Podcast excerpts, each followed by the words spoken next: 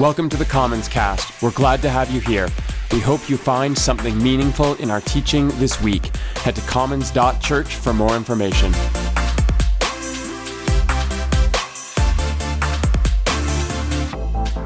Today, we're going to jump back into this extended look that we're taking at the book of Revelation. We are tracking with the release of our very own Jeremy Duncan's Upside Down Apocalypse book that's just come out, super exciting. And last week, before jumping into all of the surreal and complex imagery of this text, Jeremy offered us some suggestions for how to read and interpret it well without getting in over our heads. And the truth is, for us here in our community, we always start with Jesus as our interpretive lens. We always begin with the gospel accounts of Jesus' life and teaching as our foundation so that when we run across difficult ideas, or we find confusing language, or we find images that are violent and disturbing, we use Jesus' life as an interpretive guide for how to handle those things. And we're going to do this over and over again in this series. We're going to do it today. The book of Revelation does contain a bunch of ancient and wacky images that are hard to know what to do with. And what we want to explore together is the ways that this text uses those disorienting and disruptive images to spark some hope in us because it overturns the bleak and destructive views of the world with a message of how Jesus did, in fact, change everything. Jesus is still committed to making all things new. And as we discussed last week, the word apocalypse doesn't mean destruction, doesn't mean the end, but rather it means an uncovering or a revealing. And if we keep this in mind as we read, perhaps we will find that we are able to see Jesus and see the world around us and see the wide sweeping arc of God's goodness in the scripture in new ways. Or at least that's our hope. Now, today we're going to look at the opening three chapters of the text. We're going to talk about writing letters and the cost of orthodoxy and victory revealed. But before we jump in, I want to invite you to, from wherever you have come today, to take a moment, let's pause and pray together. God, that we see clearly in Jesus. We come to this moment now, and we are drawn from all kinds of places. Some of us are carrying the heaviness of our life with us. And our hearts are open to you. Our deepest desires are known. And so we ask for courage to trust your goodness we ask for peace to calm our anxiety in a world that's full of so much turmoil, where power crushes the weak, where injustice crushes our hope, and where our bodies and our minds betray us. Help us to pause, even now, and to catch a glimpse of the hope you bring. It's not shallow or passing, but it is with us in all we face. We ask, would you guide us now into ancient word and truth? We pray in the name of Christ. Amen. Okay, we've got a little bit of ground to cover here, so let's jump right into the text. I'm going to read from the first few verses of this text together. I, John, your brother and companion in the suffering and kingdom and patient endurance that are ours in Jesus, I was on the island of Patmos because of the word of God and the testimony of Jesus. And on the Lord's day, I was in the Spirit, and I heard behind me a loud voice like a trumpet, which said, Write on a scroll what you see, and send it to the seven churches to Ephesus and Smyrna, Pergamum, Thyatira, Thyatira let's try that again, Sardis, Philadelphia, and Laodicea. Now, tradition holds that this is the John of gospel fame. This is one of Jesus' closest friends who, in the waning years of his life, was exiled to a small island. He receives these images, he hears these messages, and he writes to this group of seven Christian communities in Western Asia Minor, what is now modern Turkey. Now, with that said, in our FAQ series that we just went through, the author of the Gospel of John, and as we learned, is likely a second generation Christian from later in the first century. And the author of Revelation, this text that I've just read to you from, makes no claim to being an apostle or having an authoritative position in the early church. And so the modern scholarly consensus is simply to take this John at his word. He's a follower of Jesus. His parents called him John, and he has a pastoral connection to these early Christian communities in Asia Minor. And this might be one of the most overlooked aspects of John's apocalyptic imagination that before he starts talking about grand throne rooms and monsters and disasters that are fit for an Avengers film, he just writes to those that he cares about, or at least those he knew about. As you go through each of the short seven letters, we're not going to do them all, it's okay, relax. You can see that the style of other letters in the Christian scriptures shows up here, where early Christian leaders had a habit of stating their affection for their friends, and then they would position themselves as speaking for God, and they would offer a warning or they would express their frustration. And ultimately, they often consoled their readers and identifying with the suffering and the displacement that early Christians may have been going through. And this is why John starts this way. He states their friendship status. He assures them that Jesus is worthy of their commitment. And as scholars like to point out, in several places, he makes specific references to a city's history that his readers would have understood. For example, in chapter 3, we read about the city of Sardis. And Sardis had an HR problem because they kept hiring guards that would fall asleep and let their enemies into the city. This happened twice in history.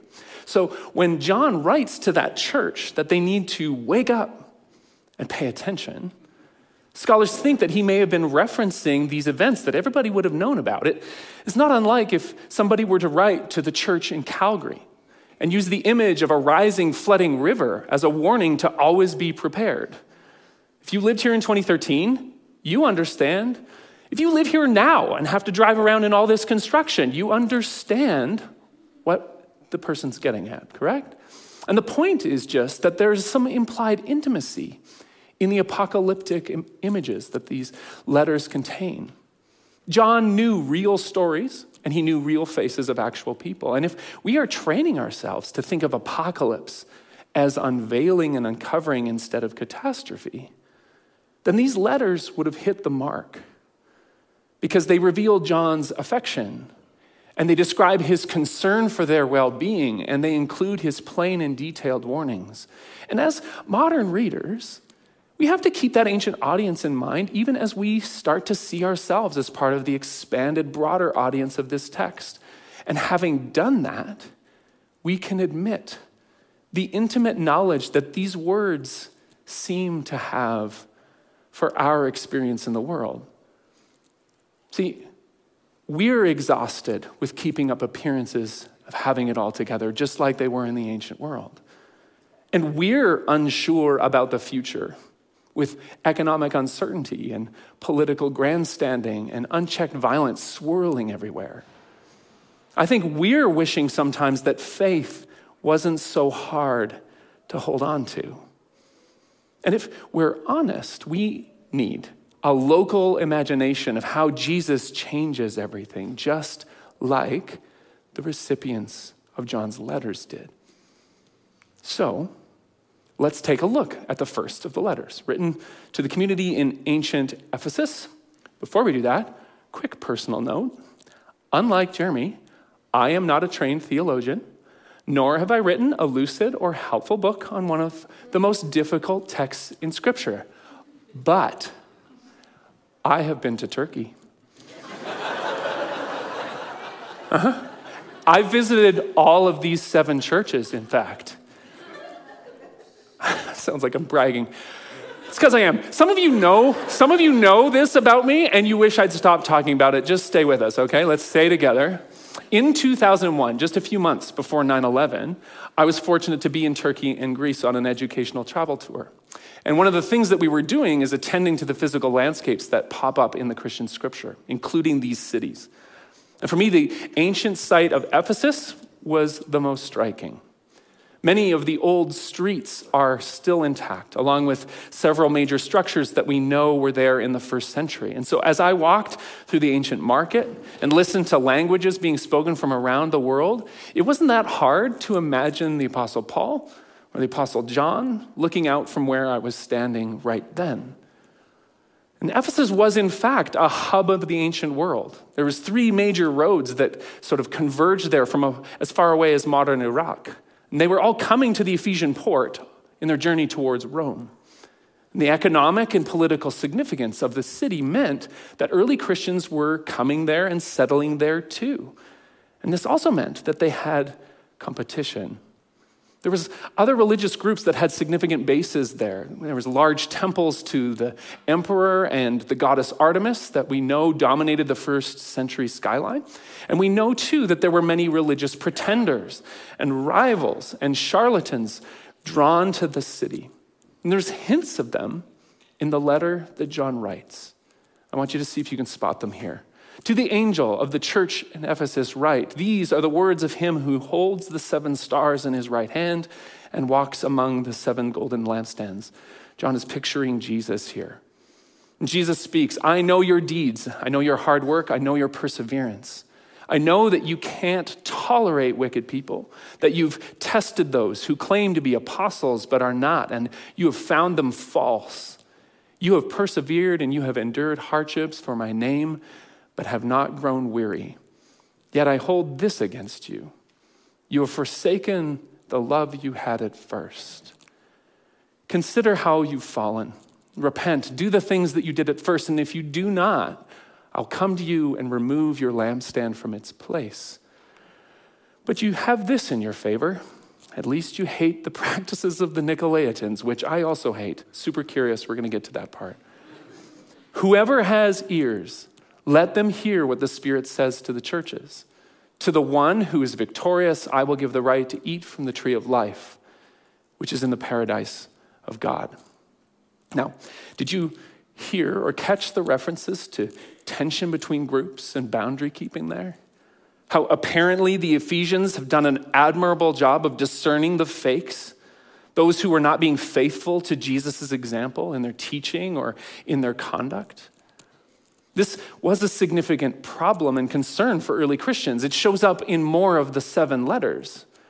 And this is because there were many individuals or groups contending over who Jesus was and what he meant and how his followers were supposed to live.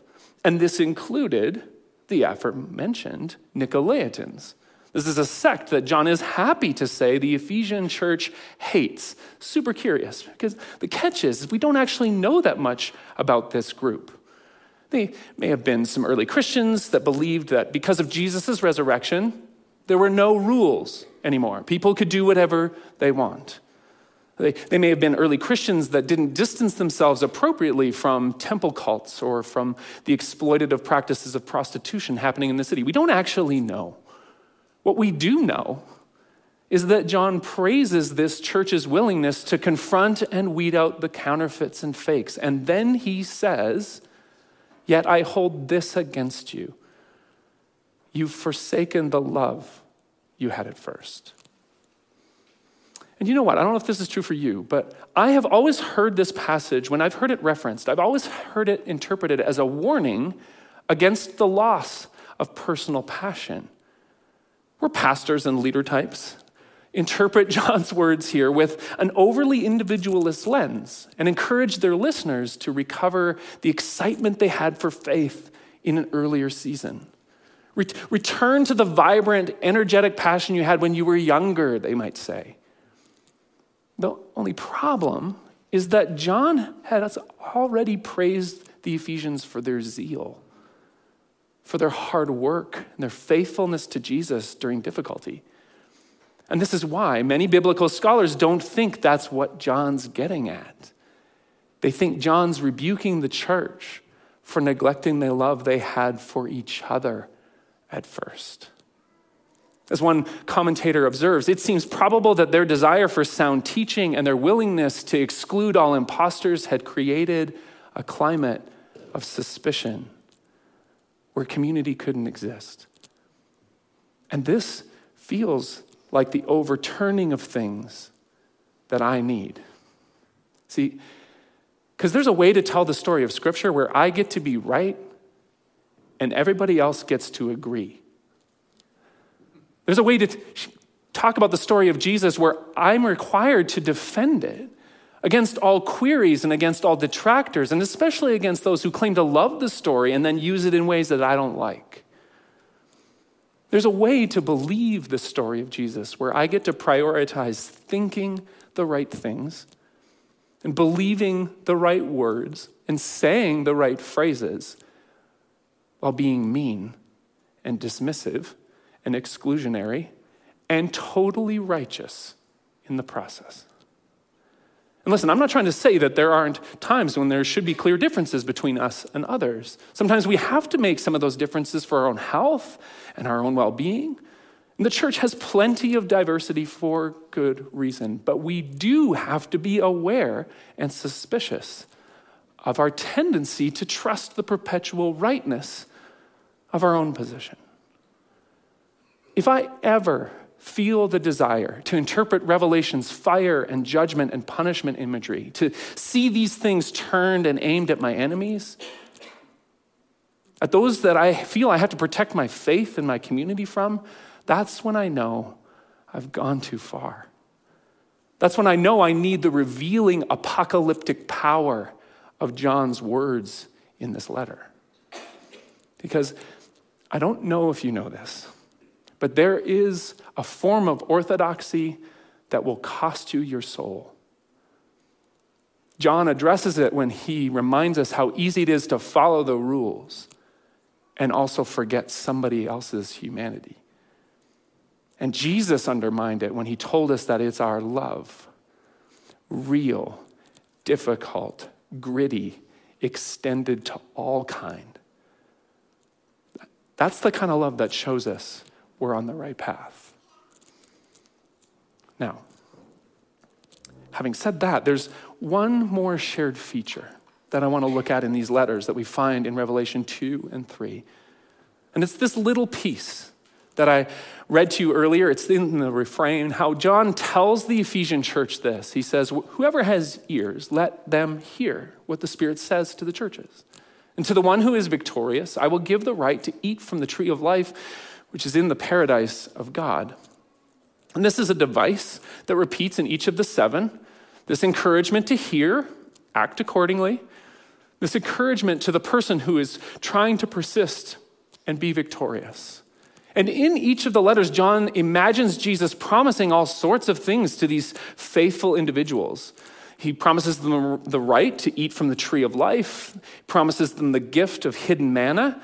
Don't know what that means. He promises them the authority over nations. He promises them a set of white garments.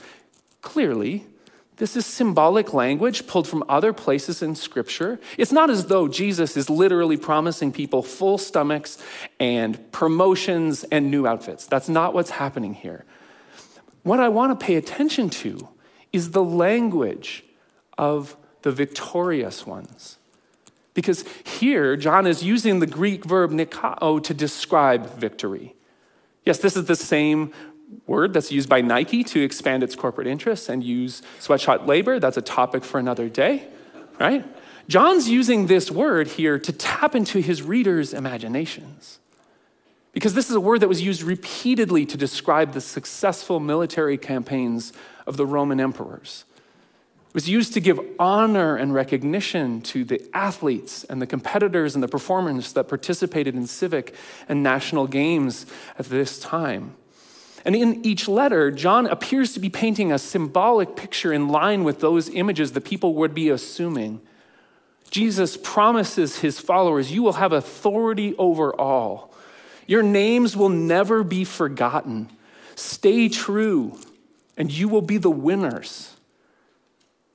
And then John flips the script.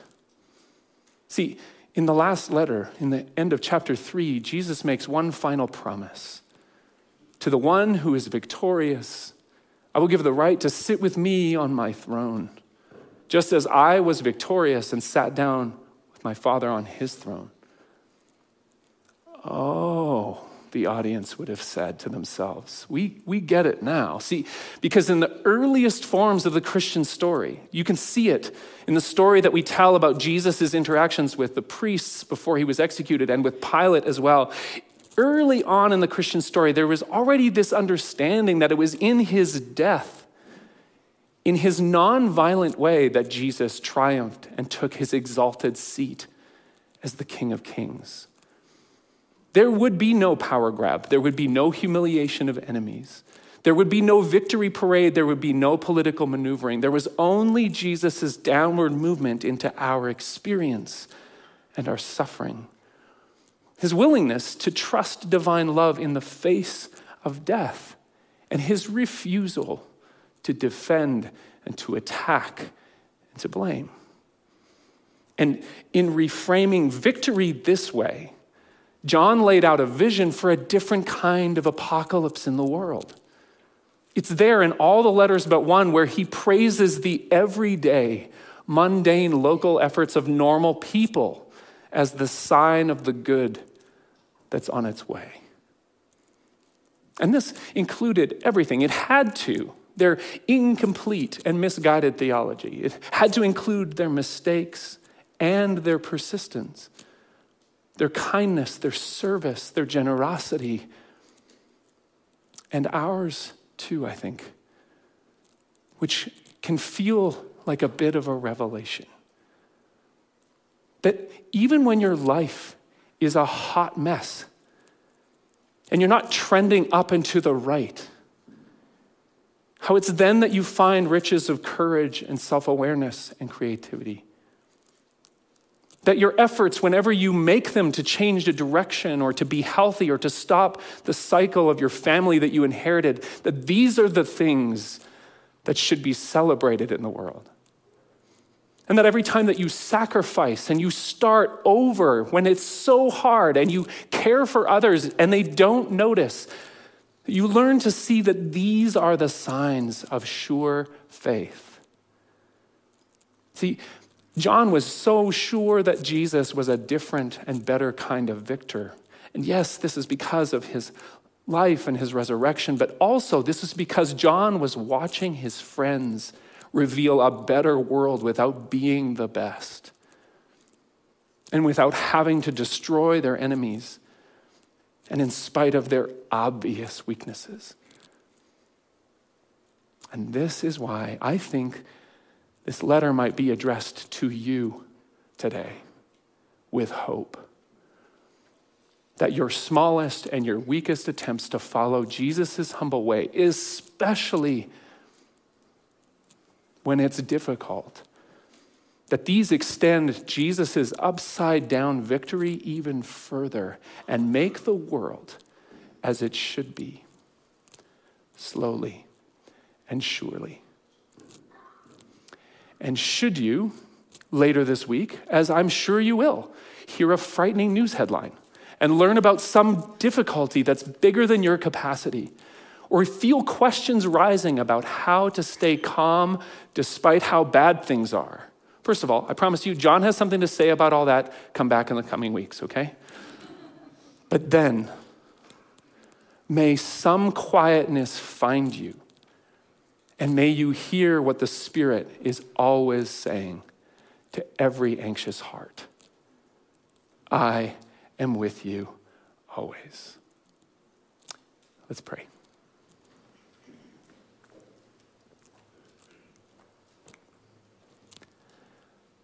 Loving God of ancient text and our unfolding stories too. Some days there is good reason to wonder just how this is all going to work out. With all the unrest and the violence that breaks our hearts and our bodies, and with the daily reminders that we do not have it all together. When we feel like we have no control. And today we trust that these are not mysteries to you because you have walked a path like ours. You faced resistance and difficulty, and you came to the end of yourself, and you came through that darkness to assure us that sometimes victory can be so unexpected. So give us grace to trust your humble way. Give us grace to move ahead in all our uncertainty. And give us strength to hold this tender hope, we ask, in the name of Christ. Amen.